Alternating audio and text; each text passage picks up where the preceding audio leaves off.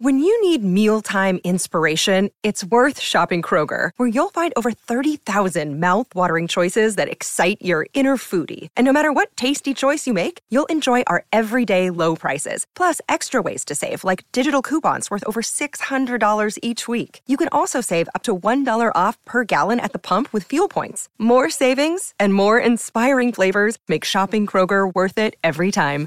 Kroger, fresh for everyone. Fuel restrictions apply. Fermare l'aumento degli stipendi in Europa, come se avvenisse in tutta l'Unione.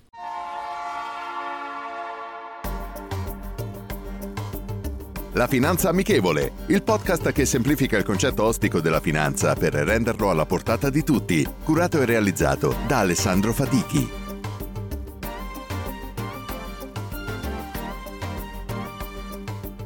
Benvenuti ad un nuovo episodio della Finanza Amichevole. Questa settimana la Presidente della Banca Centrale Europea, Christine Lagarde, è stata in audizione al Parlamento europeo dopo la sua decisione di proseguire con la prosecuzione del rialzo dei tassi di interesse. Lagarde ha motivato questa scelta dichiarando agli eurodeputati che l'inflazione rimane alta e non ci sono prove che abbia raggiunto il picco, non chiarendo se i tassi di interesse saranno ulteriormente aumentati nei prossimi incontri di politica monetaria ma ha sottolineato che sarà necessario molto tempo e una serie di dati contrastanti prima che la BCE possa valutare un'inversione di marcia. Oltre a ciò, Lagarde ha ammonito i Paesi membri contro una crescita eccessiva dei salari, che potrebbe alimentare l'aumento dei prezzi oltre l'obiettivo prefissato e li ha esortati a raggiungere un accordo sul nuovo patto di stabilità proposto dalla Commissione europea prima della fine di quest'anno. La variabile che non dovrebbe crescere, o quantomeno non oltre una certa soglia, è invece per la BCE quella del costo del lavoro. La ragione adottata è sempre la stessa, quella di prevenire un ulteriore rigonfiamento dei prezzi in una spirale che rischierebbe di autoalimentarsi senza una sosta. Almeno secondo la Lagarde. È da evitare ad ogni costo una spirale di ritorsioni reciproche alzando i salari dopo l'aumento dei margini ha invocato la governatrice, facendo appello ai governi nazionali perché intervengano nel dialogo tra le parti sociali, posto che tale compito non spetta alla BCE. Se i salari dovessero invece salire, dovremmo adottare misure restrittive molto più importanti, ha quasi minacciato la Presidente, per la quale, d'altra parte, le imprese non devono neppur scaricare brutalmente i maggior costi sui consumatori. Una inflazione occhio per occhio.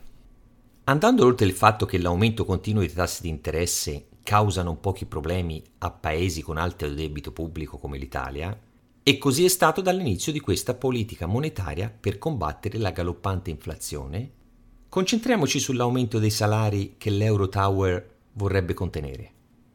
Sta davvero salendo alle stelle ovunque?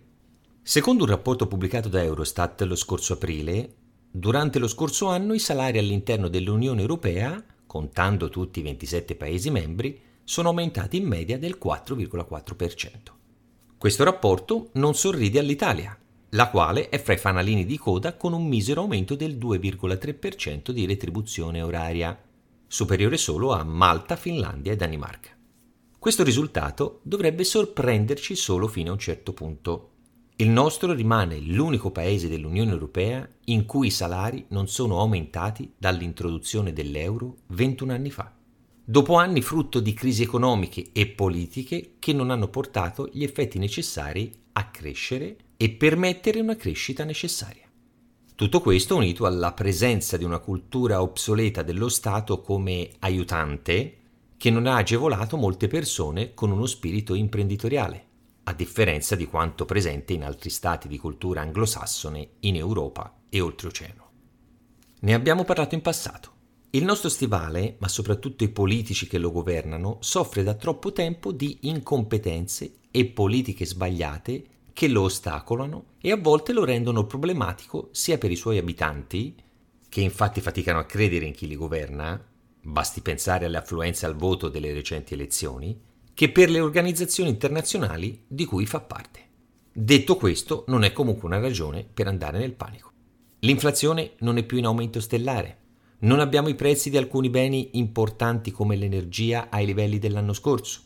Alcuni scenari apocalittici come il default degli Stati Uniti non si sono avverati e comunque lentamente possiamo vedere la metaforica luce in fondo al tunnel. Nonostante da più parti si continui a parlare di apocalissi e soldi bruciati, dobbiamo ricordare i nostri piani. Ignora il panico. Segui la tua testa dopo un pensiero ragionato che non si basi solamente sul ragionamento del gregge che segue la moda.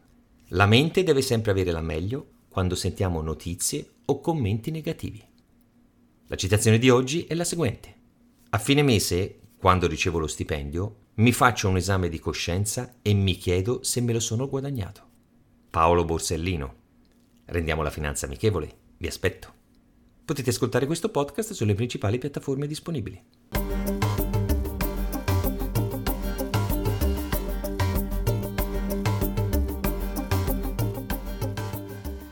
E adesso un bel caffè finito.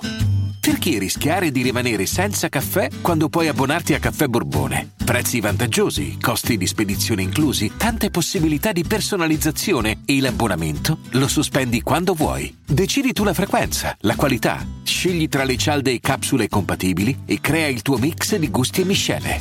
Mai più senza caffè con l'abbonamento Caffè Borbone. Tutte le info su caffèborbone.com.